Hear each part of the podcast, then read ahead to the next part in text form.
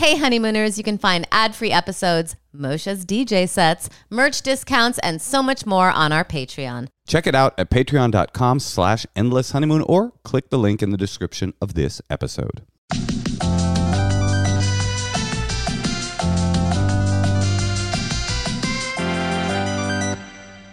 Welcome to the Endless Honeymoon Podcast. This is a big deal. It's a big deal tonight. Yeah, it's fucking Mayor Cutie's Sweet 16. She did turn 16 today. Well, when I've had her for 16 years and her age was unknown. So she might be 20. And when I got her, I remember some guy said to me, he's like, How old is that dog? And I was like, I don't know. I just got her. He's like, She's got that old look. well, our guest today has the opposite of the old look. She's got a young look.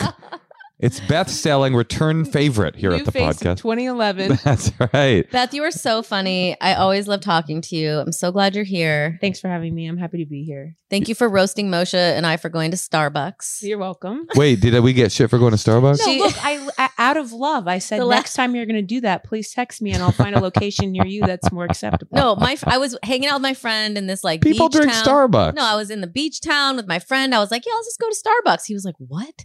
And then he Googled it and he's like, there's, and then we like went to this really cool, Yeah. independent, much better coffee. I'm not over here trying to rake you over the coals. I'm just saying, let me suggest something different.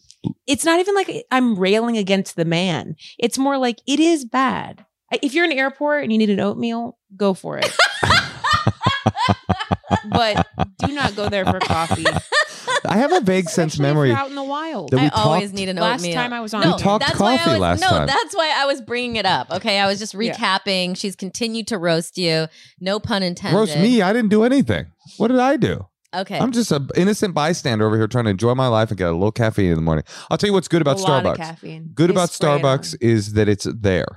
Yeah. It's there and it's acceptable. And I'm asking you to search a little deeper. Oh wow, that's powerful stuff. Yeah. That's really good. uh, Beth, what's been going on? Uh, everything's fine. It's a new year. I am, I did just break up. Mm. Had a breakup Yeah. Are you week. are you out there? You're not out there yet. No, I actually just um cauterized my pussy. Oh, you did. Yeah. That, at Starbucks. yeah. I went to Starbucks and I was Okay. like, can I have See? an extra hot cauterization of my hoot? And they were like, no problem. How did you know we did that? That's really cool. They take Mhm. the steamer and they just will The sort of seal it closed. That's really Yeah, beautiful. you do have to hop, hop up there on a stool though. Uh, this is kind of exciting that you're single Yeah, because this is like a hot. This is hot news. yeah, because our viewers, uh, a lot Are of them, yeah, they're cute. I did I did stay in Malibu at a hotel. Didn't I tell you guys that? No, and uh, a gentleman who works there was like, "Hey, I listened to you on the Endless, um, Endless Honeymoon podcast. That was really funny." we're really big with the hotel staff. Yeah. Uh, in Malibu. And, uh, and you know you have to be a, at, at least a, I think they say an eight or a nine to work there. Oh wow. Did you get your flirt on at all? No, What- because that was the last time we broke up. Beth, here's a question. You're single now. Mhm. Once you get out of the fetal position, you uncauterize that pussy. Yeah, I What slice it open. you? Oh, what? Uh, what is I let Beth the Stelling? first guy do the honors. I knight him with it. First, He's gonna and put it on his forehead like um, Johnny Carson Mhm. with one of those envelopes. Does anybody remember that reference? The great. no, honey, sorry. Anyway, what is Beth Stelling? We're too young. What is Beth Stelling looking for in a man? What do you oh, if I have to do my little list. Yeah, what's next? I think I'm. um Open micer? I'm looking for a protege. I think I don't. It's hard because I'm still in the fetal position. I- Mm, what am I mm, looking yeah, how for? could you I'm even looking think to about be it? alone and not have to put myself out there. And I obviously, you know, when you you watch reality television show and they're like, "This is why I don't put myself out there. This is why I don't trust. I'm never gonna do this." It's like it's so annoying to watch because it's like, yes, That's you how I feel about my career. what do you mean? Like you're You're never like- gonna put yourself out there. I feel like I work so hard at things, and then I'm like, what's the point? It- you're not Mm. the only one. So many people. It, it's never ending. yeah. because I've talked to people who've been in the business about things like this when they're feeling, and there's always someone you think is bigger or better or more or working more that is feeling the same thing. It's, It's, just the nature of the business. So you just have to get over it, I guess. yeah. I think it's the same way you adapt to like, what if I never work again mentality. Right. But I will say, difference here would be, you know, those were some of my fertile years. Um, Do we you- can't say wasted because because I don't know what I'm going to do. I think the longer I go without children, the harder it would be to irrevocably change my life. You you thinking you you thinking it's a no? I No. don't know. I'm Ask asking. her that. I can't have- ask her that. That's a. What do you You're- mean? No, no, no. You're like I just don't know the answer. She just said she cauterized her pussy. You think there's Yeah. off limits well, that's topics? to preserve the eggs. uh, wh- have you thought about uh, putting them on ice I have lately. on an ice latte Yeah, at but Starbucks? Yeah. I'm taking them to intelligentsia. I've already committed. That's what we did.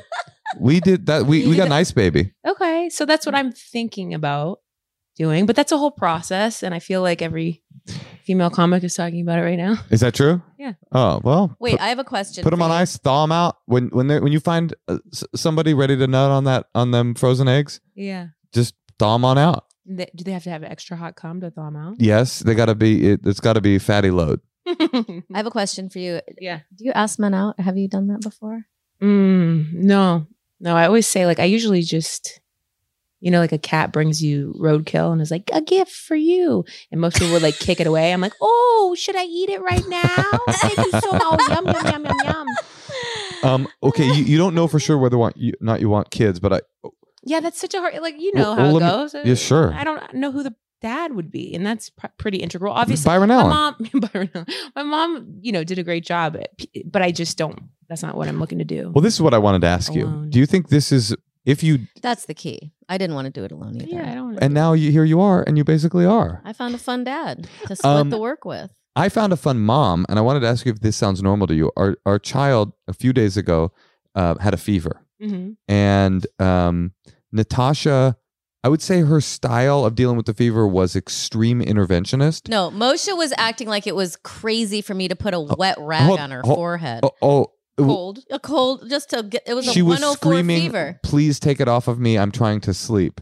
And Natasha was like, "If you're not going to have the wet rag, you have to take a sip of water or have a thermometer in your mouth. It has to be. There has to be some." I was monitoring the fever, Moshe. well, let me just ask you. What but- about one of those cool ice pack things like the old? oh, the Yeah. cute little. Uh, I just injured my head. Kind of I have a wily coyotes. I have a very strong memory, might have been my first memory of sitting in a bathtub and my mom pouring ice cold water on me because I think I must have had a fever. Hmm. So, like, I'm sure that was too extreme, but like, just putting a wet rag on the kid's right. face is not that big of a deal. No. You're right. That isn't that big of a deal. I However, at about 11 o'clock at night, and the child is sleeping at this point, fully asleep, Natasha gets a text from an Israeli friend who's like, In our family, we put the uh, uh, vinegar soaked socks.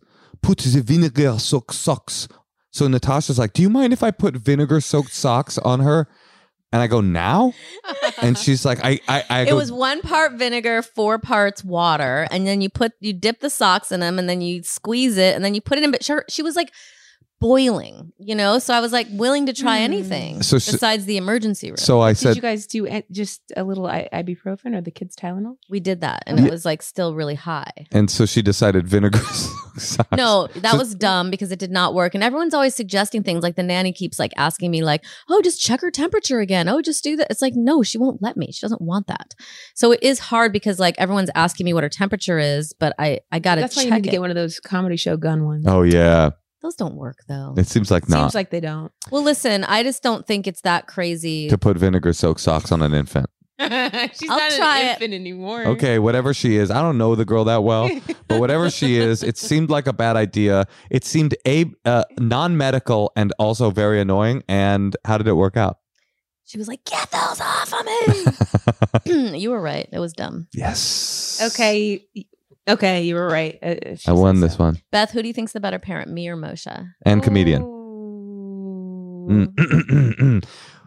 It's Beth a and I- tie Be- for first. Yes, thank you. Beth and I did a show together on Saturday night, and I gotta say, uh, she killed. Wait, really? It was a good show. No, You I mean, I didn't think feel- they were a hot crowd. They Beth, were- you are hilarious. You're Okay. so funny. Thank you. You might be one of my favorite comedians. You're definitely one of mine, both of you. Thank But you. I, I, you know, I feel and that way. parents, right? It's a tie for first. um, Yeah, that was a fun show. They were a hot crowd. they were good. They were. That was a good, good, good night of comedy. Yeah, I- because I went into that like obviously I was feeling low because of the breakup. oh right, yeah. and I still feel very sad. Um, and when you have, and also uh, when you, I'm now kind of back to. It seems like it's sorry. I'm going to form a sentence here in a second, but I'm I I filmed a special is what I'm trying to say in December. And that took me like two years to do after the last one. So now I'm back to again the drawing board and I go, wasn't I just here? Mm. Like it felt like a snap because I was dreading putting that together. Then I did it. And now I'm like, how? How am I here again? I gotta write more material. Well, that's what life is like. Life is just a cycle of of feeling things that feel like you've done them before, and Yeah. I I'm trying to break out of that. I'm I'm trying to figure a way where, wh- like somebody was asking me what my oh Caleb actually friend of the show, friend of the pod, Caleb Hearon, Hearon Hearon I say Hearon. Hearon asked me what like my goal for 2023 is, and I was like, I think uh, I'm just like I'm good. Like to let go a little, or you mean? Well, I just go? didn't feel like you I have wanted. no goals for this year? I just feel like I uh, maybe it's a problem, but I feel like Because I'm. my goal is to work less, so I don't like that you don't have any goals. It's quite quite concerning to me. I'm just no, I'm still motivated, but I'm just like I I- I feel too satisfied, and I want like something that will bring me to a new level of motivation. Because like I could chill with my family and surf and do this podcast and never do anything again and do sets once in a while and be chill. I think that's lovely. Well, it's kind of what you're saying too, but just in reverse, Yeah, I don't have a job. Like I usually have a writing job right? typically, and I don't have one set up, and because it wasn't like something I was pressing for, and I don't know. I think it's. I'm excited about that. What are you going to do this year? What is your 2023 goal? Just invest, not Crypto? uh, invest in my friendships. I like that. um, see people take trips to them. I have so many miles that I've never used, and um, yeah, spend time with friends and adventures. And I've been thinking about going to swim with otters for about six years, and so I booked that. Beautiful. Where? Where do you go to swim with otters? Wait, I don't so want to reveal my location just yet. Can, Wait, you but- can't give a region? no, it's like I Is it think- America? Yeah, I think it's about two hours south of here. Wait, hold on. And you swim with the otters, and if you just uh, what what cat what like struck you about it? I saw um someone else do it about six or seven years ago. You're also not going to reveal who that was? Oh my god, I'm so glad you didn't say I saw it on TikTok. no, no. I haven't talked to anyone in like like I'd say three months that hasn't s- told me what they learned. I was mean, on I'm on there, but somebody does it. Like, so I'm not on there. okay, good. When if I look at TikTok, it's usually to um Check rip it. on people in the comments if they say something to me I don't like.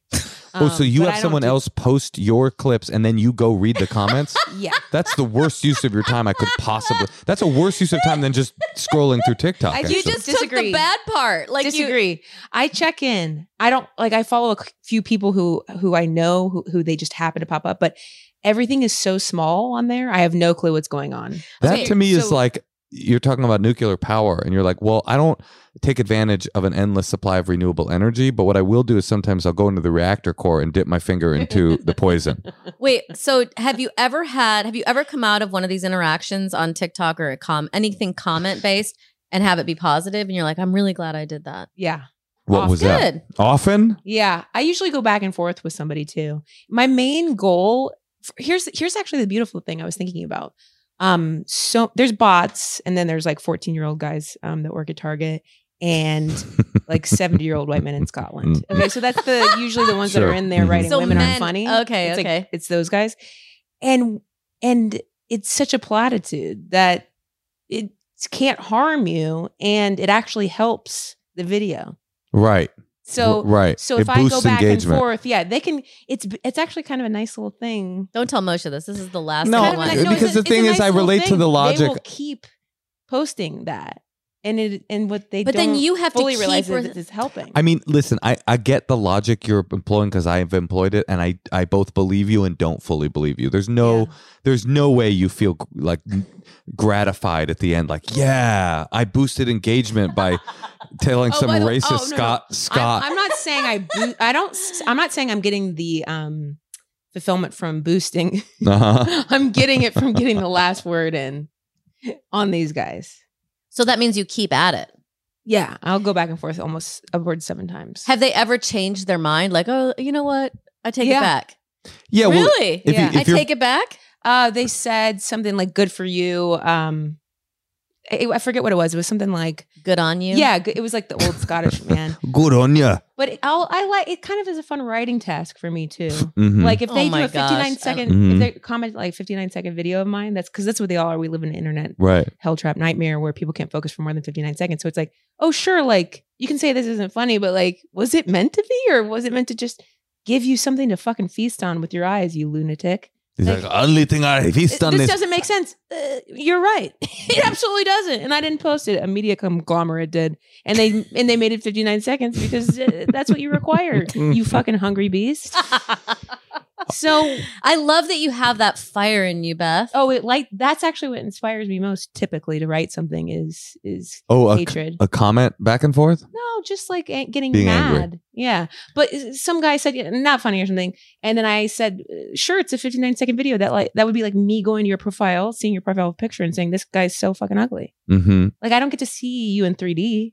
I don't get to see other photos of you. I'm just looking at your profile and it looks pretty bad. So it's primarily men you're fighting with. Always, yeah. Always. I would say it's a rare time that it's a woman. Oh, maybe this last one that got posted, a woman was like, You're a whore or something. Then you were like, fair enough. and I said, um, I hope you have an orgasm soon, Mary. you don't think it's worth it? Hey, what can you do? Yeah. I stopped doing it because it was poisoning. It just felt like poison. I'd, I'd, I'd, I'm not doing it every I'd watch a day just go on my by. lowest days. I'd watch a day go by, and I was talking to a stranger the whole day, and like my I family, get that. I look up and my family's looking at me with like expectant eyes. my kid is like, "Mom's trying to put vinegar socks on me. Please, can you intervene?" And I'm like, just talking to some idiot. Yeah. I don't have a family to look after. It's just me. The idea that wet socks would not help a fever go down seems. I mean, the Wet- vinegar. I don't know. Water in a cloth makes sense. It was but the then vinegar where you lost me. with the socks on. What's the vinegar have to do with I it? don't know. All right, Beth, what do you think? Should we take a call or two? Yeah, I'm here for it always. I'll, I mean, I love to move in. So We would love to have you. night. By the way, move on in. I will. I feel like when you first did this podcast, it was reasonable. Now your level of success is such that I think you need your own bedroom. Thank you. Yeah. Our bedroom. Hey, Tosh. Yeah, Mosh. You know, I have two incontinent dogs, and I gotta say that I am tired of running through disposable plastic bottles to clean up after them, and I'm tired of subpar cleaning solutions, and I am thankful for Blueland. It has solved both of those problems. I love these. They come, you get these like cute little bottles, and then they have these little tablets, and you just put the tablets in and then fill it up, and then you just reorder more tablets. And It's you awesome. never have to have more plastic. It takes away the waste. It all smells really good. It all works really well. We use it in our dishwasher. We use it in our laundry. We use it to cl- clean our counters. It's really awesome. From cleaning sprays to hand soap, toilet bowl cleaner, and laundry tablets, all Blueland products are made with clean ingredients that you can feel good about it. To get 15% off your first order, go to blueland.com slash honeymoon. Blueland is on a mission to eliminate single use plastic by reinventing cleaning essentials to be better for you and the planet. So that's 15% off your order if you go there right now. Go to blueland.com slash honeymoon. Stop throwing away plastic every time you run out of anything. That's blueland.com slash honeymoon. Hey, Tosh. Yeah, Mosh. You ever want to smoke something but not get so high that your tits fall off? yeah? Every day. Well, I got a product for you. It's called Dadgrass, and it's legal, smokable hemp that relaxes your body and mellows your mind without making you get all just totally out of your mind. Chill out without getting stoned. It's like having a glass of wine, not the whole bottle. All Dadgrass products are federally legal for ages 21 and over. It will ship right to your door anywhere in the U.S. It's a really cool product. It's something that can give you something to do, but without making you forget who you are. So right now, Dadgrass is offering our listeners 20% off their first order when they go to dadgrass.com slash honeymoon. Go to dadgrass.com slash honeymoon for 20% off your first order. That's dadgrass.com slash honeymoon. All right, first up, we are going to call Can you see okay, Beth? Madison in Utah. I feel that every woman in Utah Is is named- named Madison. No way. Yeah. Let's ask her how many she knows. Okay. I've recently met four Haleys. Is that right? I have one Haley on my field hockey team. Madison, Sup, Madison? Hey. She frozen? she's coming. She's Maybe getting she's here. just taking a deep breath. Madison, can you hear us? Yes, I can. Can you hear me? Yes, we have a few questions before we get started. What's your favorite place to shred the hot pow pow? Uh, what's your favorite snowboarding uh, mountain? And how many Madisons do you know? Um, Madison's are too many to count. I Told you guys. Wow. Wow, I don't know. any. Yeah. Growing up, yeah, in high school, there were probably at least like seven in my class alone. Really? Yeah. Seven. Yeah. How did you know this, Moshe? He's probably fucked so many Madisons. No, I've never fucked a Madison. I haven't. I don't. No, I haven't. I, How s- did you I said, here's what I did, Madison. When I saw that you were in Utah, I said, I feel that every woman in Utah is named Madison, and they said that's pretty uh, uh, reductive point. You're kind of an idiot. We wanted what to a see fool. you'd say. And then here you are, Madison, proving me right, and it feels so Confirming. good. And by the way, Madison, it's me, Natasha, Moshe, and our friend Beth Stelling, and uh, we're very excited to help you out. yeah. Thank you so much for having me. I'm so excited. How long have you been a professional snowboarder? Is, wait, are you really? She's not, Oh. but I just feel like Utah, the hat, the look. Mountains you got to in the background. you got to snowboard, right, Madison? I do not. Oh, now I know. my kingdom I is crumbling. I grew up I grew up in southern Utah, so we weren't around snow all the time and it's just not something I really have interest in. It's something I get a lot of crap for too because I live in Utah, but yeah, it's just it's not my it's not my vibe. I love that you buck the standards. Do you live in southern Utah currently? No, I am in northern Utah. Southern Utah, some of the most beautiful country in the world. Southern? Oh, it's so beautiful. Is that where Arches is, right? Arches, yeah, right, mm-hmm. right. Yeah, yeah. Yeah, yeah. southern I've done Utah is so pretty. It's the best. Okay, sorry, All right, Natasha, how can we take help over. you, honey? All right. So basically, it's kind of like a adult child parent relationship question.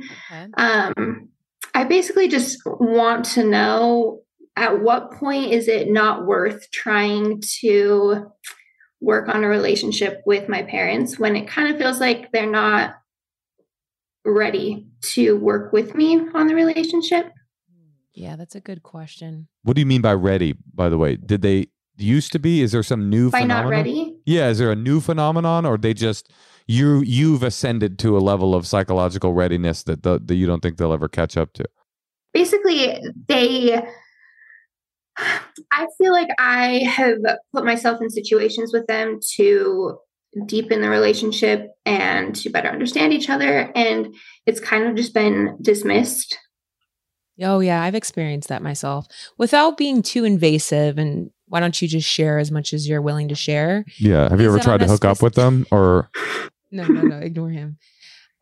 Are you willing to share like uh the general topic area? Like in, things that are coming to my mind are like, is it a matter of where you are in your life, a life change for you, something you've shared with them that they're not accepting? Is it more something you want them to understand about the world that you feel like they're behind on? Is it something from your childhood and past that you've broached and they don't receive it well? Like They're is- still you wanna give treating us sort of an area there. It- like, yeah, like they're still treating you like an outdated version of yourself, and when you've actually grown up. yeah definitely what you just said natasha i had a pretty decent relationship with them growing up um, as i started to get older i obviously started to see differences and just things that like Ooh, I'm smelling religion. Uh, no, actually, Okay, my good. uh, my parents and my parents left the church, and yeah, that was not really a part of my upbringing, thankfully. But um, yeah, graduating high school, I was more than ready to get out of there, just because there were a lot of just kind of like butting heads as far as treating each other. I think with like respect on just all all levels of everything in life. And I recently had a kid, and I think that's what's brought up this discussion more so for myself is just knowing that they're going to be close with us and want a relationship with my child, but also knowing that I'm not cool with some of the things that they do, that they say. Mm-hmm. You know, I, I also just want respect as a as a daughter, as a person, as a mother Mm. and yeah i just it's i've tried to have hard conversations with them and put those boundaries in place and they just get dismissed Mm.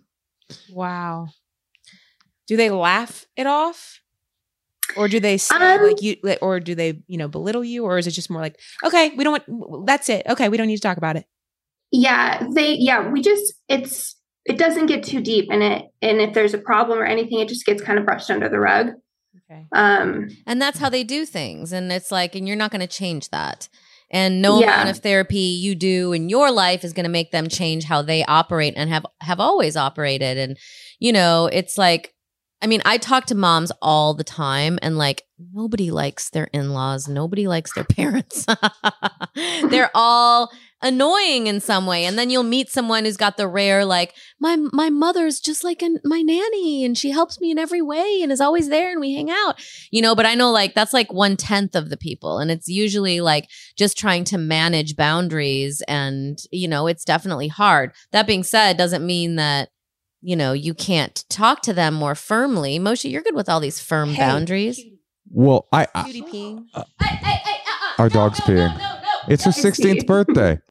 The truth is, we're in the middle of a celebration for Cutie's Sweet 16, This is like the first time I went to therapy after a major trauma, and I like had to talk to the woman for like I don't know forty five to an hour, and then she just stared at me, and then like five minutes left of the session, I go, "Are you gonna help me?" Madison, you're still with us?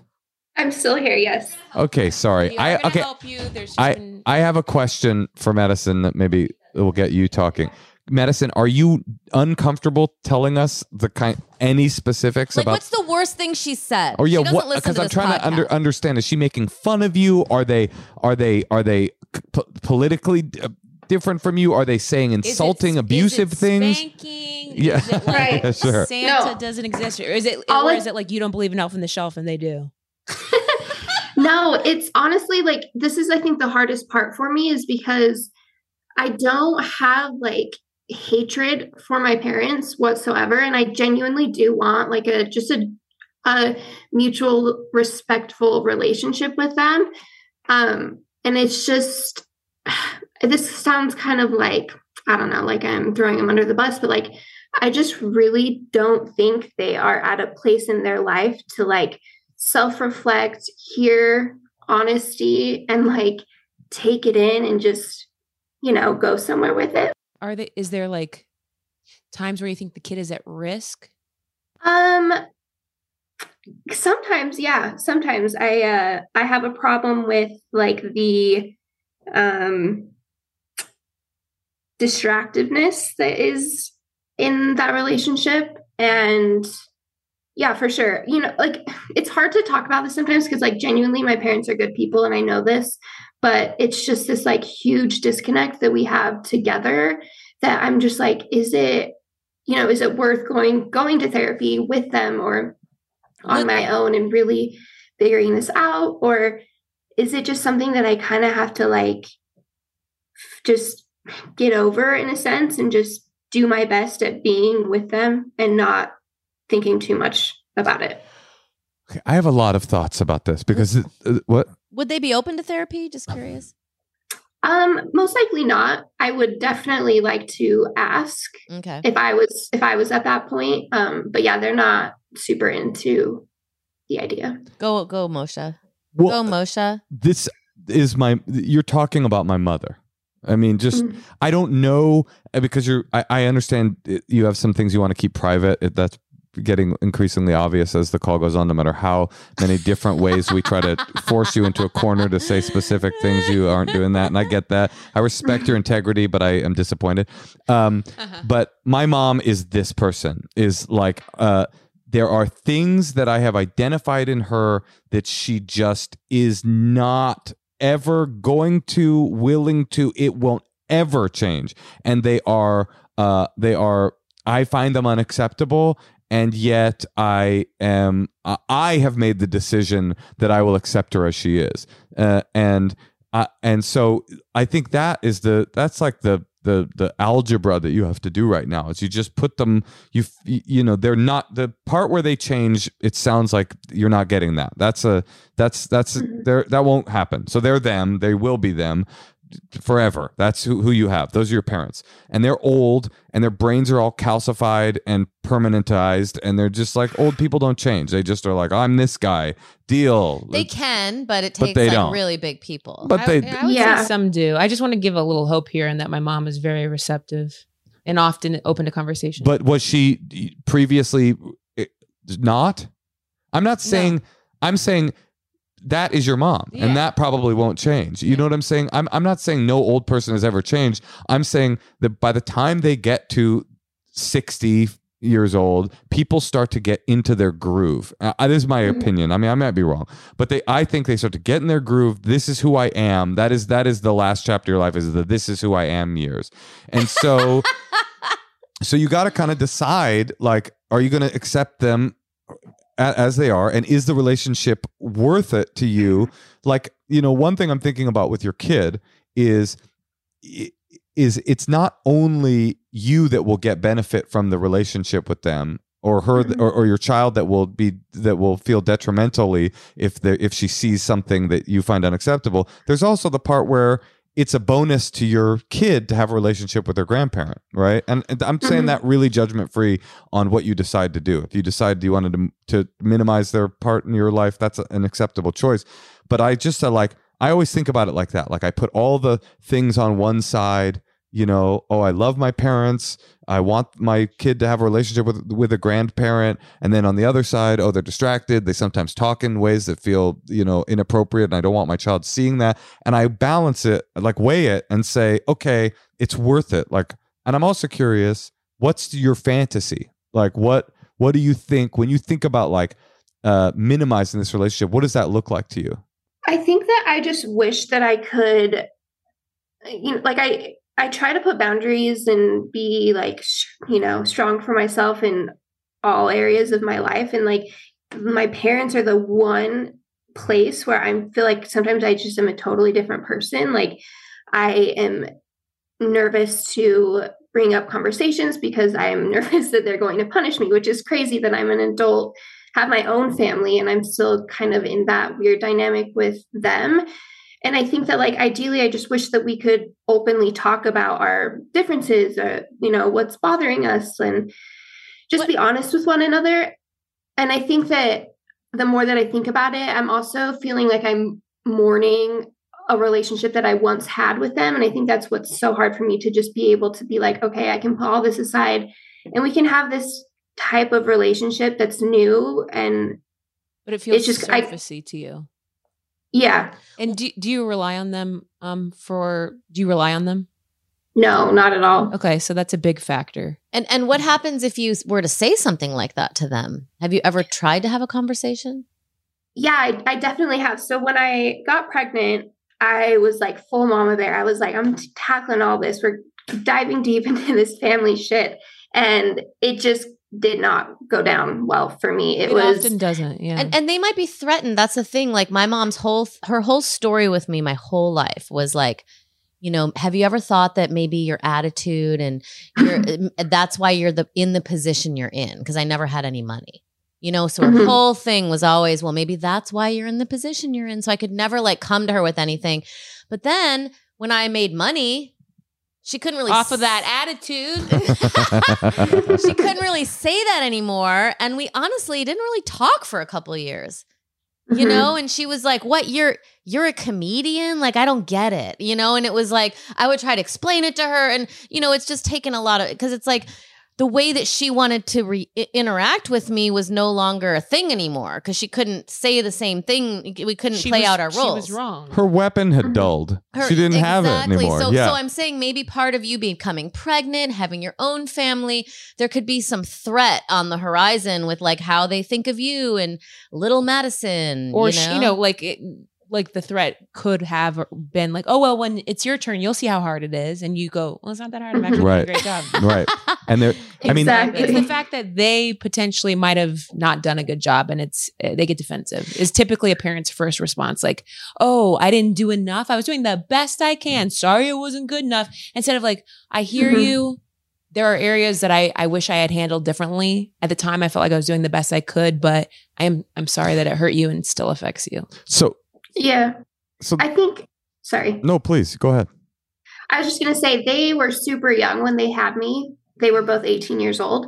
And I sometimes feel like they just haven't gone past 18 years old. Mm. Yeah. And I, I mean, I was by no means like an old parent. I had my son at 27. That's not that old at all. But I just don't think they even have a concept of like what your life can look like and what my life did look like as an adult you know not having to take care of a child from the age of 18 And, And they're it's just been probably really hard to- resentful of you that you got that extra decade in to like Mhm. snowboard or whatever. So- There could be she doesn't snowboard. Okay, so okay, I, okay, be resentment, yeah. I okay, but who cares why it is? It's not working. right. So this, so here's what here's what I'm thinking. Um, I I. I I'm still curious what the fantasy looks like. Like I hear your fantasy that you've you've come to terms with the fact that your fantasy of making them into different, more receptive, more evolved people. Uh, you've you've realized that that is that that's not going to happen. Uh, this, so that's good. And we all have this process. I feel like of you know when we're growing up, we think our parents are heroes, and then we get old enough, we realize they're not heroes, and then sometimes we get old, so old they turn into the into ch- the children. And you you see all of their flaws.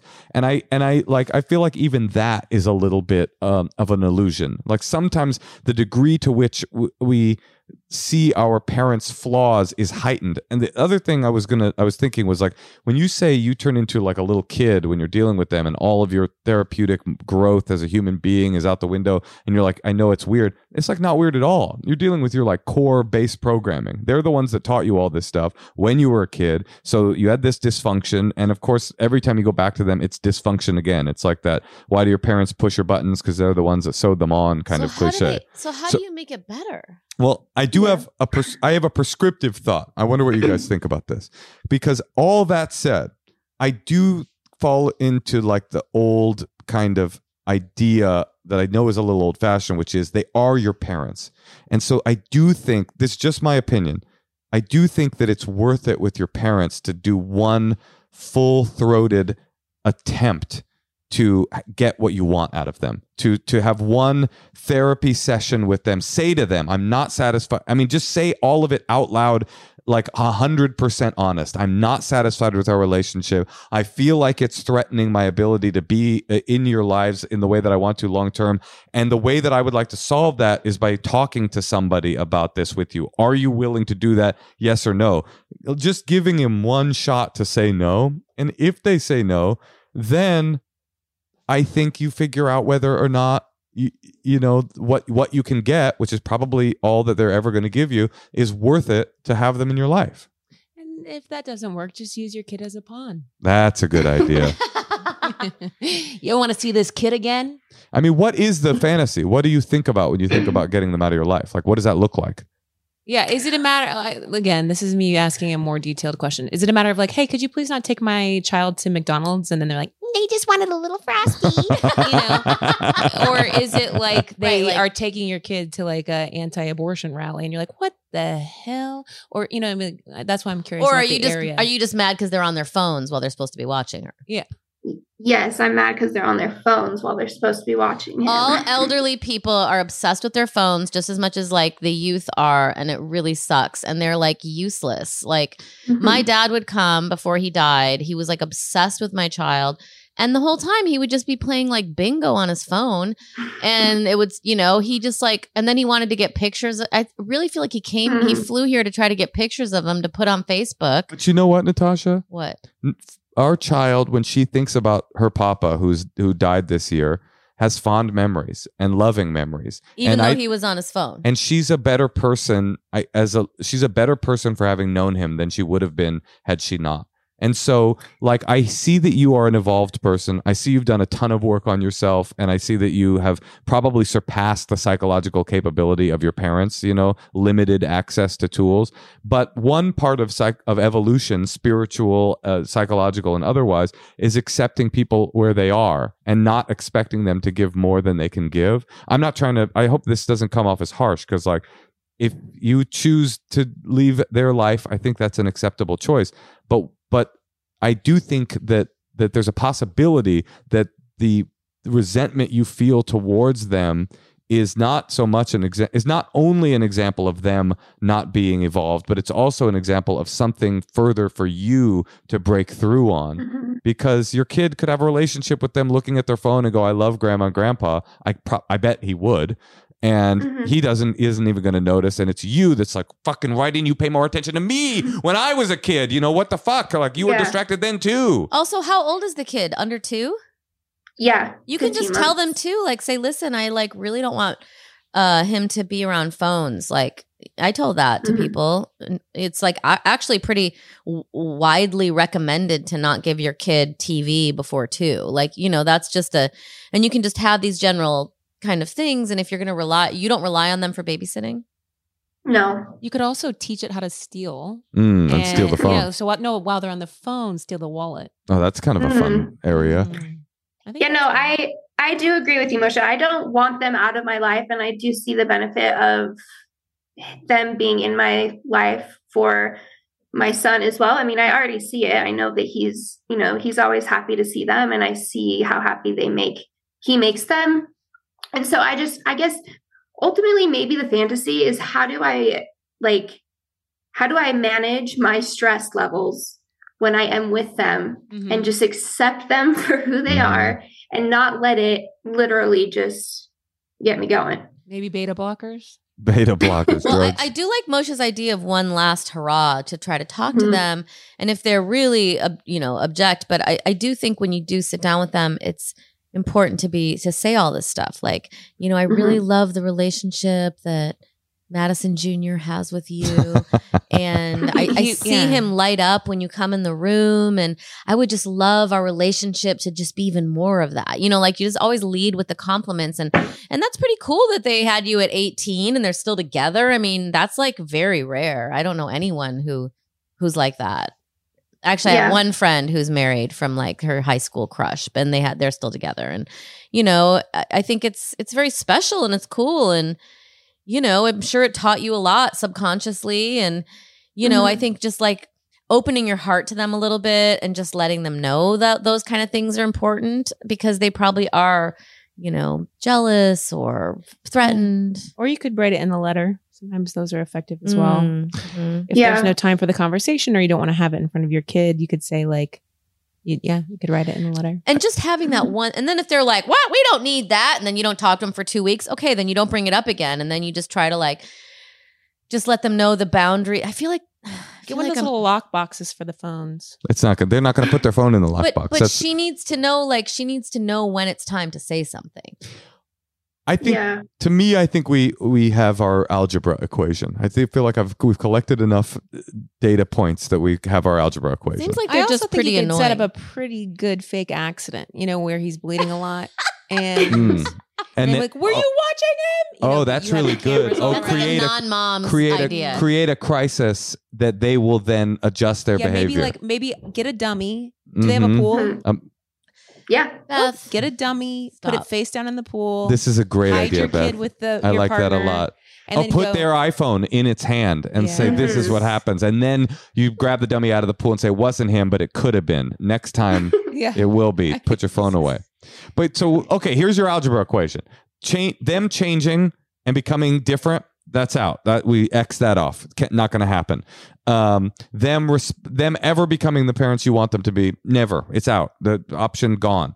Um, you so the possible things you you getting rid of them out of your life. You said you don't want that. That's gone too. We X that out. They want you want them to stay in your life. So now you've got unchanged parents w- in your life forever. You've decided that that is what you want. Well, we have the variable of uh, have the, the the final real conversation with them and see if they we get back to uh, them changing. But it probably won't happen. They'll probably just stay the same. and but you're going to have to do all the groundwork, by the way, Right. of like getting a therapist, finding three that, that you might like, let them pick. Yep. And Uh, then, but, but we give it a shot, but it probably won't happen. So the most likely outcome is unchanged parents uh, in your life forever. And what can we change in, in this? You've got unchanged parents in your life forever. What is possible to change? It's is you, Madison. The whole it's an inside job, as they say in the 12 steps. And the only possibility, if you want them in your life, you know they're not going to change, is that you're going to have to find a way to change to accept their unacceptable behavior. And that is a hard, hard fucking task, but it's about acceptance. This is my opinion. Acceptance, developing your own personal ability to tolerate the intolerable, and finally, uh, not having them around very often. They're in your Mm-hmm. Mhm. life, but don't overdo it because you're going to drive yourself crazy. And don't tell them like I can only see you once a week. That's not something you say to them because that Totally. make them hostile. But like Right. I've said this on the podcast before, when Moshe's mom decided to move next, you know, a block away from us, um, she had an allergic reaction just then. when we had the kid, um, you know, I went to my therapist about it, and he was like, "Well, how much do you want to see them?" And I was like, "I could see them once a week. That's good for me." And he, and then I came to Moshe and I said, "Listen, you know, I'm happy to see your mom once a week and have a dinner, and you know, if you want to see her more, definitely go do that." And he does. He like goes over all the time. Every single night when I get tired, I can't sleep unless I'm in her bed. But so I'm just saying, like, you know, that was a boundary. I mean, whatever. It, it's it's it, it it varies, but like, you know, I was just afraid that they would be over every day or something, you know, and and they're not really they don't really babysit the kids, so it doesn't really help me in that way. So, you know, it's that's that's my boundary. You can, Mhm. you can cut this out if you want. no, it's just it's great. It's just it's Yeah, fu- no, that was great. it's just funny to get to the point where you realize your parents are unevolved enough that you realize you need to evolve more. That is the situation that you're in. They are stunted and you haven't grown enough to accept their stuntedness. And since you can't make them become unstunted, the only option for you is kick them to the curb, which you're not down to do, or find a way to accept them as they are. That's it. That's All what I think. What do you think, Beth? You disagree? You, you give me give me that look. We always do this when Beth is on the show because she's Wait, what's she's that look? She's soft. Beth has a softer touch than I do, and I think that's good. I mean, she has a more loving touch than I do. Have you tried French kissing your dad? I asked that in the beginning of the call, Oh. and Madison wouldn't give that detail either. Beth has a I think he'd be touch. down. Beth has a softer touch. I like to manipulate. You could also be like, ask her for advice, your mom. Is it more your mom or your dad who you're at odds with? My mom, for sure. And you could like, you know, something that she really likes to do. Maybe you guys could like go to a day, a, a, a play date with the kid of something that's up her alley and ask her some questions about her parenting and what was it like and anything that's stressing you out. Like then she'll feel, uh, you know, you could kind of get her into a place where then you can manipulate her into maybe going to a therapist with you. Yeah, for sure. No, I this has all been absolutely superb. I appreciate it. Wow. Okay. I feel like. She's giving us her walk motor. She's like, "This has been good enough. I'm gonna go now." Your, Wait, your Beth, tech do issues. you have any soft touch though? Yeah, you got some was soft that really touch? what you were looking at Moshe for? Because he's too harsh. No. I mean, um, no, I got nothing. All right. Well, Madison, good luck. This is difficult. This is like I said, this is core programming stuff. Oh, I have Yeah. one thing. I Okay. have one thing. I would just say, you know, it is easy to get frustrated with your mom. And uh, sometimes I'll have to stop and think two things. One, this really is out of love, and she does want the best for me, typically. And 2 she will die, and I will be devastated. Mm. Yeah. Right. I had a thing the other day. uh, We talked about this vaguely, but basically, my mom wanted me to pick her up. We talked about this last week, but my mom wanted me to pick her up. One of the things that my mom does, Madison, just to be vulnerable with you, mm-hmm. I know we should wrap this call up, but my mom falls a lot. She's got ve- very bad balance issues. She got her inner, she got a cochlear implant put in, and it fucked her balance up. She falls, and she's deaf, so it's a- then the implant kind of messes it. It's a something giant else. stress to me and i believe it's how my mom is going to die I, I i mean i believe it to my core and she's a hoarder and there are tripping hazards all over her house and she Hence, not watching the child. and she fucking won't do anything about it she won't take it seriously she won't i keep telling her all you got to do is think of yourself as a person who falls ev- in every interaction and you won't fall anymore Do you know in, in in I heard that in Japan they teach falling lessons to the I old would- people. I would love to You're teach supposed her to go limp. yeah Is but- that what you do? But my mom, like, she gets out of the car and she's like, she thinks she's young and spry. She's got a handful of groceries and her two fucking uh, canes, and she's just like, "I'm She going." And with then, like two walking. and then she like stumbles, and I go, "All you got to do is every time the car stops, you go, I'm a person who falls. Let me get out of this car in a reasonable way." She can't do it. She won't do it. So the other day, she wants me to to to, uh, and I've done multiple interventions on it, and she won't change. And the other day, I'm supposed to pick her up for the farmers market and my kid was coming home an hour later than I thought. So I texted her. I said, "I'm not going to be able to pick you up until 10:30, not 9:30." And she's like pissed off, says I'm selfish, and she's like, "I'm just going, and you know I have balance issues. I'm going to walk by myself." And so now I'm like. She's manipulating me. I'm triggered. I'm gonna, I'm thinking she's gonna die. Like I should give her some manipulation lessons. well, uh, well. I mean, it worked on me, and I was like, it didn't. You didn't go.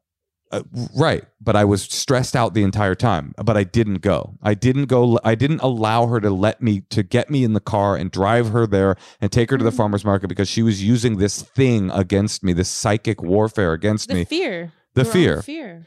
and it's hard. I mean, it's so difficult because, like you're saying, like if she had fallen on that walk, I would have never forgiven myself. But what am I supposed to do? I cannot You allow. can't let it rule you. yeah, that. All right. Well, good Yeah. luck, Madison. Have that talk. Give give those compliments. Try to connect with her. Set those boundaries. Try kissing him, like Beth Yeah. said. Just to make her Also. I, I just want to say I'm reading your book, Natasha, and I'm absolutely in love with it. And I appreciate it so much. Moshe, I love your new haircut. Thank you. And you. then when I found out that you were on, I literally fangirled. So I was just, I'm so excited. I'm so glad you guys had me. We Oh, love you. Thank you. Good luck We to were you. happy to talk to you. Thanks for putting up with all the connection issues. Yeah. That was all Moshe's fault. No, Of course. it's my mom's fault. Bye. Okay. Bye. Bye. See ya. Thank you. Thank you. Bye. She was sweet. No details though. I know. I wanted some fucking I- deets. that's why I kept offering some. Yeah, I trying to wanted get a some of little them reaction. Well, I deets. get it. I mean, I don't even know why people go on camera. yeah. I know it. it- Obviously, it's invasive, and you're worried, and all all these things. All right. Well, I don't know what it would be is like. that though, to was be a that the civilian. heavy one? What's funny is that our producer before the show said, "Just so you know, one of the calls is really heavy," and that wasn't the I- one. But we could. That was not heavy. No, but well, Yeah. let's find out. That was like maybe like I have a problem with my boyfriend, and you're like, what? And it's like, well, you know, I just don't feel respected. And they're like, is he beating you, or is he Well, not taking you to the farmer's? There's disrespect happening. The- well, there's just disrespect. Yeah, I wanted more. Okay, we're gonna call but I M- do respect your privacy. Mia in Los Angeles. Hey, Tosh, Yeah, Mosh. have you thought about taking out a life insurance policy? Uh, I think you should think about taking out a life insurance policy with a very, very high payout. No, but honestly, life insurance is one of these things that you don't think about and you should think about because it's something that's important. You want to care for your family if something, God forbid, should happen to you. It's something you don't want to think about, but Fabric has made thinking about it a lot easier. You know, my dad just died and he had life insurance, and I got a fat check. We're rich. Fabric was designed by parents, hey, for parents, to help you get a high quality, surprisingly affordable term life insurance policy in less than 10 minutes. If you are a parent, there's no excuse not to have life insurance if you can afford it. And you could be offered coverage instantly with Fabric with no health exam required. It takes less than 10 minutes to apply, see your quote, and then personalize your quote to fit your family's needs. Fabric has a 30 day money back guarantee, and you can cancel at any time. So protect your family today with Fabric by Gerber Life. Apply today in just 10 minutes at meetfabric.com slash honeymoon. That's meetfabric.com slash honeymoon. M E E T fabric.com slash honeymoon. You ready for me to do my legal voice? Yeah. Policies issued by Western Southern Life Assurance Company, not available in certain states. Prices subject to underwriting and health questions. Wait, Moshe, that was good. Thank you. Hey, Tosh. yeah, Moshe. This is literally a product that we need to use. It's called Rocket Money. Are you subscribed to anything that you are paying for? Oh my God. Today I logged into my PayPal and it was like 199 taken from Apple, 499 taken from Apple, 399 taken from Roku, 499. Like there was like six Apple charges just from yesterday. I have no idea what they are. Dude, I just bought a PlayStation 5 mm-hmm. and I looked. I still was subscribed to Xbox Live. I don't I had a PlayStation 4 and before that an Xbox and I just been subscribed for through two different consoles. This is a travesty. Right. So that's why you need to get Rocket Money. Rocket Money. You got to stop throwing your money away. Rocket Money, formerly known as Truebill, is a personal finance app that finds and cancels your unwanted subscriptions, monitors your spending, and helps you lower your bills all in one There place. is no reason not to use this. Stop throwing your money away. Cancel unwanted subscriptions and manage your expenses the easy way by going to rocketmoney.com slash honeymoon. Over 80% of people have subscriptions they forgot about, like that streaming service you bought to watch that one show on or that free trial you never ever used. Do you know, I've got like three subscriptions to the Criterion channel. Unreal. I lose my password and I have to get a new and you didn't want to watch that stuff anyway. You were just doing that to prove to yourself that you're smart. That's rocketmoney.com slash honeymoon to save money. Cancel unwanted subscriptions. Rocketmoney.com slash honeymoon. Okay, Mia in our backyard. she needs a breathe right strip. Mm, she needs more than that. Cutie's birthday. It's her 16th She's like, birthday. it's my birthday. I'll piss on the rug if I want to. Mia. Mia? Is it Mia? Yes, it is. Hi, Mia. We want to let you know this is a very big deal in our podcast. Uh, it's Mayor Cutie's Sweet 16. okay. Yeah, this is kind of a big deal that you're here for that. Um, Mia. Uh, I'm sorry. I'm sorry. I'm sorry. No, you're She's- good. I mean, we, we welcome you to the party. Yeah, she's celebrating by continuing to breathe. Yeah, barely. Very barely. um, Mia, what's going on? Oh, it's by the way, it's Natasha, Moshe, and Beth Stelling, Hi. Hi. our good friend, hilarious comedian. How can we help? Okay. So I have this incredibly rare and life limiting disease. So I'm having this like hard time distinguishing when I should tell somebody that I'm dating or wanting to date. Mm, when you should tell Tell them When you should break the news? Yeah. I mean, I could just be like an opening liner, but Right, right, Yeah. right. What uh w- when you say life limiting you mean that it you will die young or that it will that it limits your ability to live fully? um the issue is like it could be like the full progression of my disease could be like within 6 months or it could be within like 10 years. Uh-huh. Uh-huh. Uh-huh. Okay. Okay. You should definitely just like. Wait, so you're saying 10 years is the maximum? They it's so hard to estimate it Okay. that they won't even they won't even try. Okay. So you should always be living for the maximum. I think that should be your reality. It should not be six months to live. like you how know? how Mayor Cutie does. Mayor Yeah. Cutie lived her life to the max. Uh, yeah, so live life. What does that mean though in terms of dating? Yeah, it's sort of like you could take it one way, which is go up to somebody and essentially say, like, I'm only in town for one night. You wanna go? yeah, yeah, yeah. Okay. or or it's like you're saying I think the the real men will be attracted to I it. know, they're like, hey, you're not gonna be around. but i think the real question is is what are you looking for and it doesn't Right. just have to be one thing you know i think if it depends on what you're looking for per per week or month or whatever it is you know if you're looking for a positive intimate exchange then i think you can say hey look uh I don't have much time. Do you eat pussy? You know, have you considered that specific set of words? Um, I have. No. Are you Uh, are you after love or are you after fun or what is what is it that you want? What, what do you want? yeah, It's really easy to do casual. right. Yeah. That's not a problem. Even if you bring it up, nobody really cares. Uh-huh. Um, yeah, you're 'Cause, gorgeous and You're gorgeous and they're not listening, right? They're like, "I'm sorry, I don't, I barely pay attention." It's Yeah, yeah. easy to do casual, but is it fulfilling in the sense that, you know, not, and I don't even just mean like emotionally. I mean, not everybody out there is a good lay in one night. Mm. I love it when men Right. brag. I, I have a joke about this, but it's like when men brag about one night stands, I'm like, all I hear is no repeat customers. if I go to a restaurant and it's terrible, I don't yelp about it. I just don't return. That's a funny idea. The restaurant is like, oh yeah, we got so many people coming in and out of here. They never come back. so it's like obviously that is easy, but I, I think that's why I don't know. Intimacy can obviously be a good exchange, even if it's not uh, in a committed thing. So I hope that like, yeah, I don't know where you're at because some some people handle it differently, like what they're looking for in those one nighters. Do you guys feel like it's lying to say t- when she finally does have a talk with someone she likes to say, you know, I might like to be a little more vague about it, to not say I have six months to 10 years, like just to say, like, it might be, you know, I might have like a decade left. I don't know. Or make it a little more vague so it doesn't feel like Here- you're going to die Well- in February. Well, here's a problem I have with that. Is that what you're saying is it's easy to do casual. And uh, I, I feel like, tell me if I'm putting words in your mouth, but what you're saying is like, this is this big part of me. It's a big, scary part of me. I want to connect with someone on a really deep and intimate level. And, and I have this big bit of information that when I share that, I'm afraid or it has happened that they can't deal with it and they fucking are out. So a half honest version of that will will keep keeps you from the intimacy that you desire anyway. Is that right? right. Because part Right, of her reality is it could be six months. Uh, to, I- I- exactly. Have you had negative reactions to revealing this before?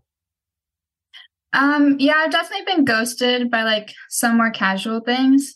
But the problem is like after a while. I can't tell if I just have a horrible personality or because nobody's ever going to look at you in the eyes and be like, uh, I just don't like disabled people, you know? right, Right. right, right. But are, So you it's date? hard to tell, Do you date men?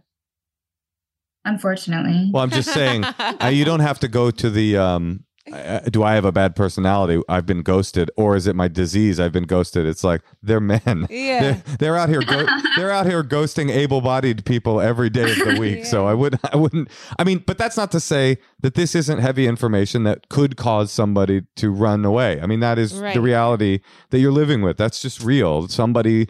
A lot of people will not be able to deal with that. That's just that's true. But that's luckily for you or unluckily for you, that is not the man that you want to be with and be intimate with anyway, right? Of course. Right. That's Yeah. not on your list of things. Guy that can't deal with somebody that's got a serious health issue. He's that he's out. My instinct is Yes. to, which I'm sure you've probably been doing, is to feel it out, wait for a time where it's like, oh, this might be progressing, and then share it.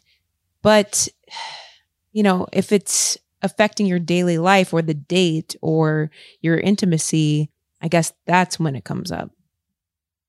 Right. I mean, people are always asking me, like, you know, what are you doing this week? And I have like appointments and I have to travel like an hour, two hours, like almost every week sometimes. That's a lot. So like it's it's hard to bring it's it, it comes up early. Mm-hmm.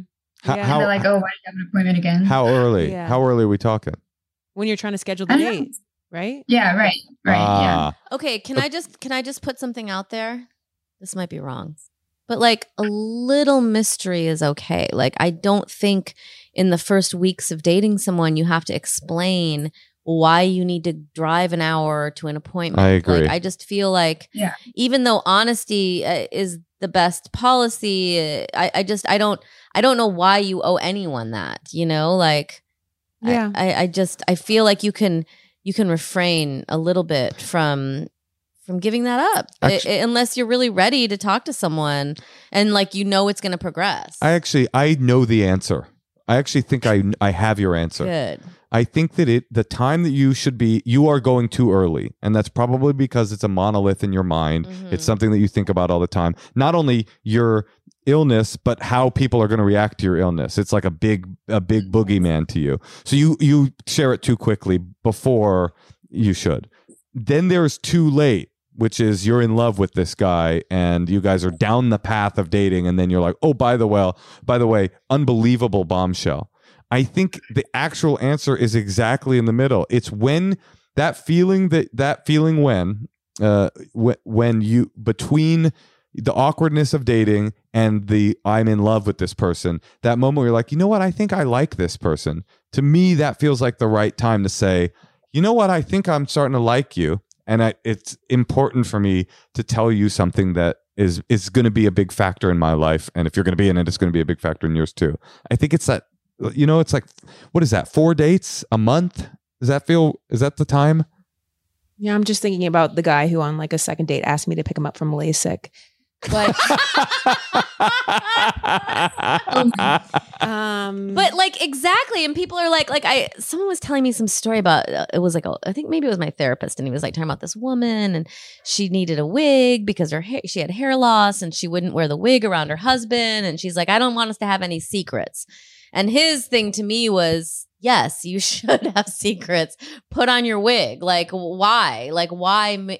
I don't know. I I feel like there is something to just like having this your own life and you don't have to think of it as lying it's just like i mean you have a very unique uh, albeit slightly harrowing life that you're like leading and you're like you know you've got to be very careful with like your thoughts and and and the things that you choose to do with your life. And like you know there's a very good chance that this could lead you to some sort of higher spiritual plane or i don't know or it, who knows where it, i mean it's it's a very unique existence. So i feel and also by the way i don't mean to like diminish what's happening with you but like the world is going to be over in 2 years. Like whatever's happening with this A- ai like i i really it's, feel it's always back to AI with Natasha. because it is so insane to me like this stuff is just they're just testing it out. Like it clearly seems sent- That's a good. That's a good suggestion. You bring it up every time you bring it up. Immediately change the subject to AI destroying society within the no, next listen, two or three years. 10 Anyway, years. I mean, I, I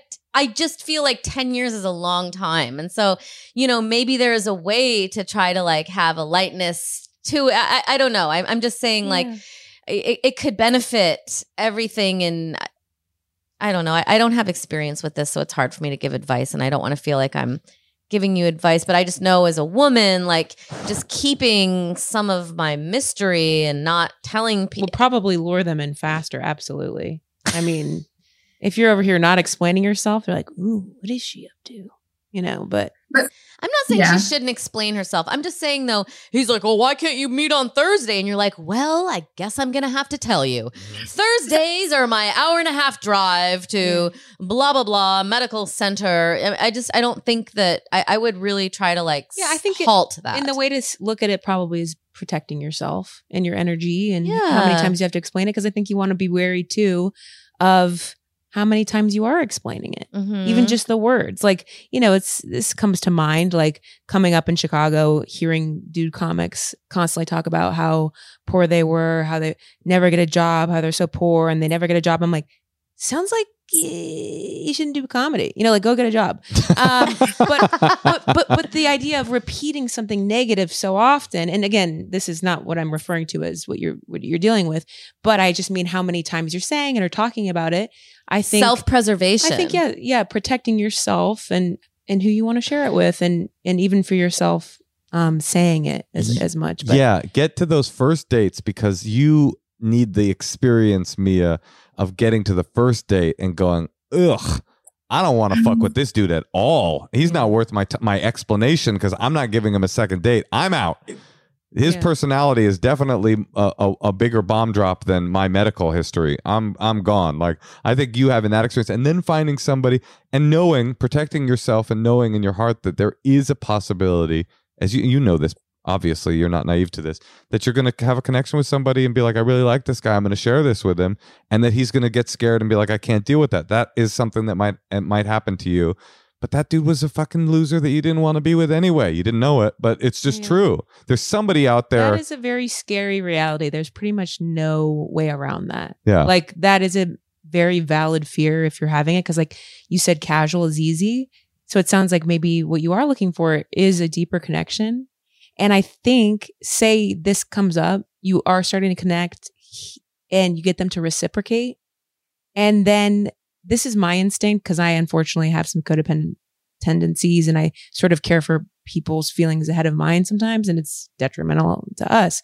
However, in this particular case, if you were okay with keeping them in your life and you didn't feel like you what you needed was their care or help, you could get ahead of it and say, I'm going to share something with you.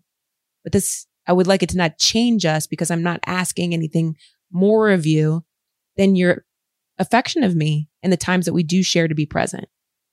Yeah, That's good. I like that. That's great, Beth. I was exactly when you were saying that. It, it, it was really a profound idea that, that it made me think. Mia, is it? Po- uh, it's possible that you are telling these people so early because you're more worried about that the burden you're about to put on them than you are about yourself and finding somebody that you're excited about. You're like, oh God, I'm I'm this I'm this bad damaged person, so I be- I better get ahead of it so this poor guy doesn't have to deal with my shit. It's like fuck him. Be selfish a little bit. I That- was in the middle of freezing my eggs when I started dating Moshe, but I didn't share with him that I was like going home and like putting a needle in my butt or you know when I was Yeah. first harvesting my eggs or whatever. It's I like could just smell it. And he was like, yeah. but that- I'm is just that saying eggs like over my hammy. but you know, I it's not like I, that would probably have been weird to tell him. I don't know. It might have kind of scared him away, to be honest.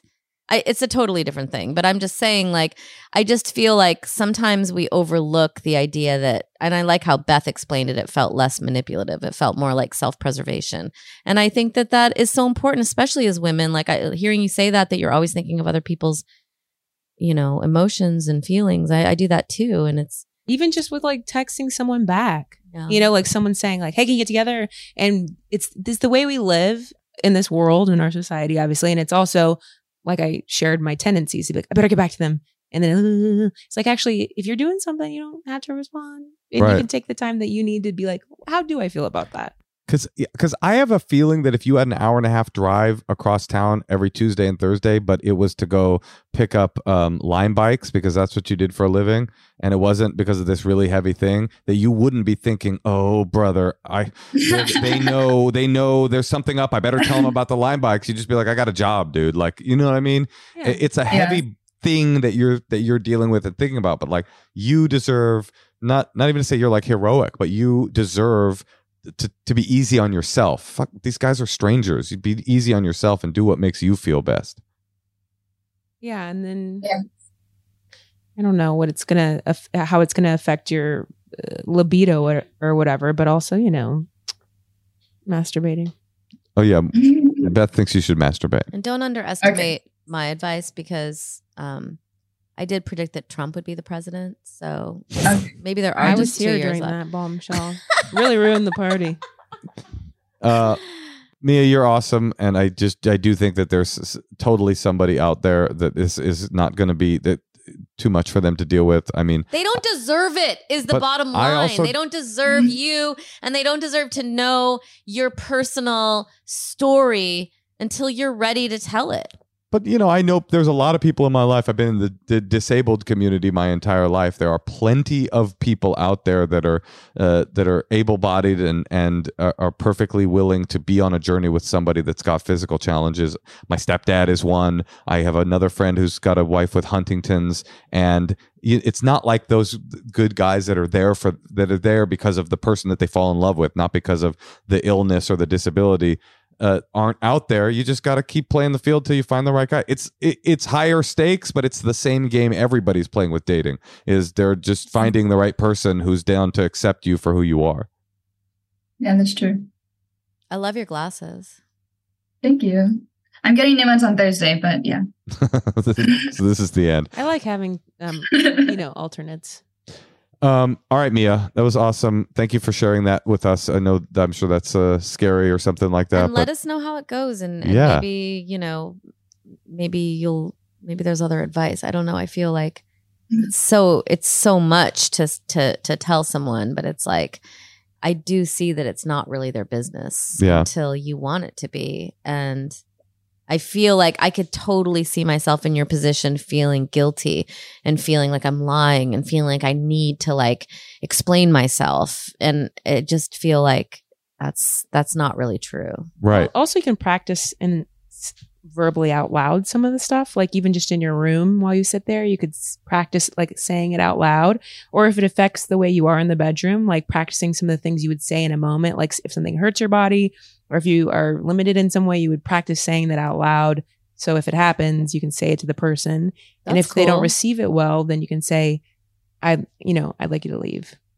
Because you're saying that's a good test as to how they'll receive other heavier stuff. Yeah, I just mean I think it's there's a difference between thinking up here all the time Mm. and saying it Mhm. out loud. So if you sit in your room or where it might happen or wherever it is and say the things, then you'll be you'll have the practice. That's cool, Beth. Yeah. all right, Mia, you're the best. We hope the best for you. Will you stay in touch with us and tell us if you find anybody? We're curious, and we would love to hear from you again. Yeah, I will. All right, you're awesome. Or I'll tell you if it goes horribly wrong. You know, that'll be more fun. Tell us about the All right, the worst date ever. sweet. Thank you for calling and thank you for sharing that with us. Really appreciate it. Thank you. All right, I just had a great idea. yeah. What is it? for her? We should ask that AI chatbot what say that that thing. That is or really she could funny. date an AI. Wait, what's that chatbot? I'll do it right now. You want me to ask him right now? Do you have it, Guys, Say, I don't even know what you're talking about because that's So- how far away I am from AI. Oh yeah, you want to do? You can What's it called? AI. ChatGPT. So there's this new like AI sentient AI. Oh, they're not. Hold on, should we call her back for this? No, no. Let's see what they say. Okay. We, we don't want to call Mia back and actually do it in real time and read it to her. But what if it's terrible? Yeah, oh, it probably will it be. It's a robot. I mean, so but but the but I've been um reading about this chatbot and is it a chatbot? What is it, guys? It's- Basically, a- you can ask it any question in the world. And like I was listening to this podcast and they were like, the woman was like, I asked, uh, I asked the chatbot, can you have Buddha write a letter to Jesus Christ for like, and then like And he'll do it. immediately wrote like, or they're writing like, t- can you write a term paper, um, In the from- from style this- of a 18 year old girl. about this, and it like Harvard professors are like, oh, yeah, I mean, it's, B it's- plus. That's All right. what I'm saying. Like we're we're Let's finished. ask Chat what would we GPT. add- Okay, yeah. We're gonna say like Say say- I have I have Wait, wait, wait, wait, wait, wait. Okay, Can we go just- ahead, Beth. Let's brainstorm before we. Oh type yeah. it in. By the way, if there's low stakes. We can ask it many questions. Oh, okay. I, It's- okay. it's not like a genie. I just want to workshop together because well, how do you you say um, how do you tell someone you're dating you're dying of a terminal? No, no, no. That's the good. question, no, the Wait. question, it, that wasn't her question. The Oh, question is, how far into the relationship should I tell someone that I have a terminal illness? All right. By the way, I don't think she said She terminal. By the way, she that I have said- that I have six months to ten years to live. she didn't say to live. She said until her the full progression of her disease. So it, we she didn't seem to want to get into what that meant, but it could be that she it, it will will perish, and it could be that she will just become increasingly disabled. So how far into a relationship? So don't say This- terminal. Hold on. just came out Don't say terminal. ago. By the How way. far into a relationship should I tell someone I have a life limiting? That was her her words. Life limiting Okay. illness. Okay. Okay. And by the way, look how fast this happens. Okay. Chatbot says it's ultimately up to you to decide when to disclose your illness to someone. Don't don't read it like that. You are It's ultimately up to you to decide when to disclose your illness to someone you are in a relationship with. It's important to consider the nature of your relationship as well as your own personal feelings and comfort level. If you're in a long term committed relationship, it might be more appropriate to share the information sooner rather than later. Duh. On the other hand, if you're just starting to get to know someone, you may want to wait until you feel more comfortable in the relationship has a chance to develop. It can be helpful to think about what you hope to gain by disclosing your illness. If you're looking for support and understand, that's important actually. It can be helpful to think about what you hope to gain. Natasha's coming around. She's No. like, you know what? AI is actually Yeah, but- good. But that's smart. That's why I said, what are you looking for? It it can be helpful to think about what you hope to gain by disclosing your illness. If you are looking for support and understanding from your partner, it might be best to be open and honest about your situation. On the other hand, if you are simply looking for a casual relationship, it might not be necessary to bring up your illness. Ultimately, the most important thing is to be true to yourself and to communicate openly and honestly with your partner. If you're struggling with when and how to disclose your illness, it might be helpful to speak with a therapist. See, okay, this might not be that great. no, it's not that great. It's all so like banal and the most obvious thing. I mean, what is this endless honeymoon podcast advice? You know, it's like it's like everything is like, oh, well, you might want to do it, but you might not want to do it. You, you know should what? do it if you want to do it. The most important thing in this thing, I think, is it can be helpful to think about what you hope to gain by disclosing. I do your think illness. that is smart. and that Because- is why I asked, like, what are you looking for? And she said, casual is easy. Mhm. And it's like, okay, it, if you're looking for a partner, you have to decide what you you do want. Need them? Do, do you need someone to drive you to the appointments eventually? right. Totally. Like, but also, or, when it- are you saying the impression I, I just got- want love and understanding, or I just want a partner to do The- fun stuff with? The or- impression I got from this person, I wish she was still here. It's bad we're talking about her, but was that oh, her Oh, I thought it big was- dilemma was not, she hadn't even gone that far. She was, like you said so eloquently, worried about them Yeah. and them running away. Like that was her thing. It's like, what's the sweet spot to tell a person so that they can run away or stay? When when does that happen? Should we ask G- ChatGPT in a more specific way? no, I think Beth should ask it something else. Okay, Beth, ask it something totally different. Or Moshe, you can if, if we put Beth on the spot. Um, should I? I'm just kidding. Yeah, should. Well- oh, should I? It won't answer that question. Mm. Should I cauterize my? It won't answer that. A- watch. okay. Uh, wait. Ask. Should I Should I cauterize cauterize- my pussy? I, I'm. Wait, re- I'm sorry. I don't even know what that means. Oh, it means like uh, my, my Okay. mine went out. Did yours go it's out? no. Oh, you- mine are out again. Oh, Laura, you might be stepping on the thing. Uh, don't say. yeah, don't say pussy, No, Laura. just cauterizing. By, by the way, means like um by means of extreme heat, sealing something Don't- shut. Don't do that. Don't do that, Laura. It won't answer that question. Believe me, it's got it's got limits in terms of vulgarity and in terms of Oh, okay. self harm. So we can we can say I'm recently out of a relationship. Okay. and considering a chastity belt, should I lock it in? And that it will an- that it will answer. Or I'm recently out of a relationship. How soon should I? And it's going to just say the same thing it said to her. Yeah, hundred percent. It's important to think about what, What you, you want for. out of cauterizing your pussy. Some people cauterize their pussy Too just to get a, soon. rela- a ride to the airport. Yeah. Okay. Because they won't answer vulgar things. They just I, I've asked, I've asked, and they just they're not down. Emotions just but that is asking. because you use your first and last name. Will Natasha Leggero. Yeah. Okay. Okay. I, I'm recently out of a relationship and I am wearing a chastity belt. How shoo- soon should I lock it in? Laura's added some narrative detail that Beth is already wearing it, but it's not locked. Um, I'm recently out of a relationship and I and I am considering wearing a chastity belt.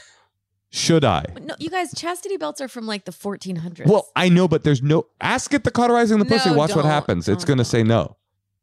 Okay. All right, let's see what it has to say. A chastity belt is a device that is typically worn around the genitals to prevent sexual intercourse or masturbating. The use of chastity belts has a long history, with the first recorded use dating back to the 16th century. However, it's worth noting that the use of historical use of chastity belts is controversial, and most experts believe they were used primarily as a tool of oppression and control rather than a means of approving chastity. If you're considering wearing a chastity belt, I would advise that you take some time to reflect on your motivation for doing so. It's the same thing. It's the same advice. I knew it would be. If you're looking for a way to take a break from sexual activity or to focus on other aspects of your life, there are many other ways to do that that don't involve such a restrictive and potentially harmful device. All right, let's cut to the end here. This is some good stuff. If you're experience, if you're experiencing negative emotions or thoughts as a result of your recent breakup, it might be helpful. Oh, This is the interesting stuff. It's important to remember that chastity belts aren't safe as a long term solution. It may cause injuries or infections if not maintained properly. How do they know that? There's no way this robot knows that. The use of this device can also have negative psychological impacts and may cause anxieties or depressions. Instead of using a chastity belt, you could try practicing mindfulness and self care, spending time with friends and loved ones, engaging in hobbies or activities that you enjoy, or focusing on your personal and professional goals. That's good. That is what I'm doing. Boom. So it, it, it's right in the Stelling zone. Yeah, I've also been soaking my underwear in vinegar, but that's another and now we've asked this should I cauterize my pussy? I strongly advise against cauterizing any part of your body, including your genitals. Cauterization is a medical procedure that involves heat, chemicals, or electricity to burn or seal off a body part. It is typically only performed by a medical trained professional in a clinical setting. Cauterization of the genitals can be extremely dangerous and can lead to severe injuries, infections, and even death. It can cause permanent damage, scarring, and impact sexual function. Furthermore, it may not address the root causes of any issues or concerns you may have and may cause more harm than good. I would suggest asking yourself, why do I want to cauterize no, my it doesn't pussy? say that. yes, If this is Beth Stelling's pussy, it's Way too juicy to cauterize. the doctor will not be able to get the electrical Wait, current why did flowing. you just why did you just give the robot a thumbs a, a frowny face? Well, she gave a frowny face and it said, I understand this may be a difficult or sensitive topic for you. It's important to remember that seeking help or guidance is not a sign of weakness, but a sign of strength. And that is a message we can get behind here. yeah, we can. on the There's Endless also four more paragraphs. podcast. I mean, can you guys see that this is like the beginning of something that is like a nightmare? This is not as scary to me as it is to you. This is kind of what I do to the comment sections of my videos. Okay. What's, Dating back, women have been funny since 1942. why don't you Oh, ask write them this? if women are funny. Yeah, that's a good one. uh, I guarantee I know what it'll say. what? Women and men are are what? Oh, this is stand up. Oh, so she- Oh, okay. Here's a how stand up fun. set. Should we each read a Okay. joke? Hey, I so I our mean, I can't producer see. Laura wrote, "Hey, I have to give five a five minute stand up comedy set. Can you write it for me? I'd be happy to help you with the stand up comedy set!" Exclamation point. Here's a sample set that you could use. All right, I'll try the first one. Hey, how's everyone doing tonight? Feeling pretty good, except for my wallet. It's feeling pretty empty after I went shopping at the grocery store. Have you guys ever noticed that the prices of food just keep going up? Oh, at least we're still in business as comedians. I feel like I'm being punished for trying to eat healthy, but I guess it's better than the alternative, being punished for eating unhealthy. That's a lose lose lose situation. I don't get it. Losing weight? I don't know. So I'll try one. All right. So I was at the doctor's office the other day and they asked me if I had any allergies. Well, I told them, well, I'm allergic to Monday mornings. They didn't seem to It's understand. like from Garfield. But seriously, who isn't allergic to Monday mornings? They are the worst. I mean, who decided we should start the week off with such a rough day? It's like, thanks for the kick in the pants, universe. Ew. what? I It's can't. like a Tim Heidecker character. I have a bad vision. I have a bad vision. Okay. I was at a party over the weekend and someone told me that I looked like a celebrity. I was flattered until they said it was because I had a really big nose. I guess it's true what they say. You can't have it all, but hey, at least I have a good sense of smell. this is brutal. that at least made sense. Check out my new special on. this is brutal. Okay. All right. Well, interesting. So, Guys- so they haven't cracked the comedy code, but it does feel like self help. Like someone could ask a question and get a thoughtful answer. well, if you can't afford therapy, uh, I guess it's better to have somebody tell you not to harm, not to cauterize your pussy. That's true. You know, it's better to have an, a robot say that than nobody. I still think this is a good time to ask if women are funny. Ask it. Final question: Are women funny? I mean, this is the dumbest question of all time. The funniest people I know are women. Okay, Great. Natasha. Oh, I just watched this Yes. Phyllis Diller thing, by the way, and she's like, Christopher Hitchens, he's my favorite. Roseanne was like, Did you hear what Christopher Hitchens said? And Phyllis Diller goes, Christopher Hitchens, he's my favorite writer. And Roseanne's like, Well, he's saying women aren't funny. And she's like, What? Oh, I have to read that. It must be the context. Like Phyllis Diller was just so sweet about it. But anyway, Okay. Yes, women can be very funny. one of the funniest women out there is Natasha Leggero. Oh my Ex- God. Except that story she just told And about her Phyllis Diller. Protege Beth no, Stelling. it wasn't. As, I just. It's not like it's a funny story. It was just funny that Tina Fey is who they pulled out of their ass. Oh yeah, it's, Laura said name one, and he said Tina, F- a talented female comedian is Tina Fey. Okay, name I- fifteen. say say say name an Ooh. Italian stand-up comedian. Wait, wait, wait. Who isn't Tammy Pescatelli? Are you Italian? Yeah. Okay. By the way, we can. name a great female Italian stand-up comedian. We're really baiting it. This is this is some real comics unleashed. We can stop doing. This. I feel like this. we're I'm wasting sorry. Beth's time at I this feel point. like- disagree. I Okay, feel like great. we brought we we brought this down a bad. I disagree. They're not. Okay. You guys, they're not going to say me. Yeah. One notable Sabina Guzzanti. Oh, they went straight to the country. You're American. Italian American. Italian American. Okay. Can you say name the top Yeah, one thousand? I bet it no, would. no, no. Okay. It would. What if we say that, like the, something big? Name the top one hundred female. Um, like what do you say? American female comedians. Don't do it, Beth. This is we're gonna not hurt your on it, feelings, It's going to be yeah. so depressing. I think it's going to be fun to be hurt. Name the top 100 Italian female American female. it will be difficult to name the top 100 female stand-up comedians. Okay. Yeah. eh, eh, Uh, yeah. Ellen, Whoa, Joan Rivers, Joan, Lucille, Ball, Phyllis Diller. She's got a great story. Chelsea Handler, Handler. Silverman. Let's see Whoopi. if anyone who we're friends with comes up. Oh, Chelsea Silverman. Handler, Sarah Silverman, Betty White. She's not a stand-up comedian. Ellen Page is one of the funniest, one of the funniest Stand-up stand-up, comedians comedians. around. Liz- Bamford, Lizzo, Aubrey Plaza, Aparna. very, very Natasha talented. Leggero! You did! Yeah! Number 34. Number 34! Aparna- you're number 43 as well, Natasha. Nico Santos and Kevin Shea are men that I know. They are not female stand-up comedians. Why are they at 49 and 50? Well, I got two, two. You got two, but Kevin Shea and Nico Can you give me Santos made the list. Can you I'd give like- me your other one? All right, will you ask? Yeah. Will you ask the chatbot, dumb fuck, whatever it's called? Deborah Di Giovanni. Hold on, I got to take a picture of this. Hold on, this is Aparna's twice. this is really too funny. Can you ask them if they can give number forty-three of Natasha to Beth Stelling? yeah, on, yeah. Can you please type that in whenever you get a chance, Laura? We just need them to know. Hold on, go I down to. Kevin Shea Once and I Nico my foot- Santos. Ellen Page. AI's everywhere. Will know who I am. Okay, this is so hilarious. Okay. Okay, Laura, type in. Can you please give We're trying to change Natasha history. Leggero's Why?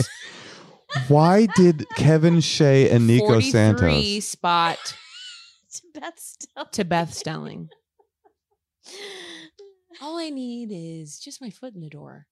Oh, Natasha, did very- it feel good? Honestly, though, did it feel a little good that you were on there? Well, uh, yes, that I'm on there twice, and that uh, I w- really wasn't expecting it. And did, yeah, Sure, here is a revised list with Beth Stelling in the 43rd spot. Yes! Thank you, Laura. this is amazing. But now we're feeding chatbot. We're feeding you to the chatbot. Yep. Now you're going to be on every a lot list. of these people are actresses too. Kristen Wiig, Maya Rudolph, oh, that was great. Lizzo, Lizzo. Okay. Dratch just made it. Natasha Leggero at 34. I wonder who's coming in at 43.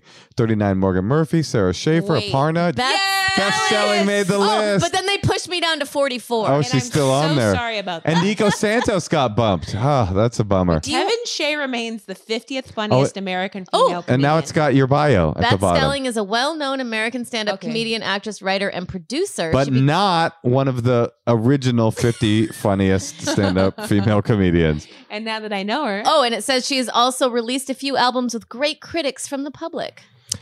Ah. great critics? Does he mean great critiques? I'm s- assuming it's a man. Okay, well, this has been really enlightening for all of us. Beth, you are the best. And thank you. oh no, wait, get up, get up. Thank you. Oh my God. Happy birthday. Oh my God. Cutie just puked on the white couch. Cutie just somehow puked poop. oh my God. Happy birthday. Oh my God. What a nightmare. This is truly. Happy birthday, dear cutie. This is a nightmare. Happy birthday. I think the episode is over. Um, Beth, it's been great having you on. Oh, my mic's out again.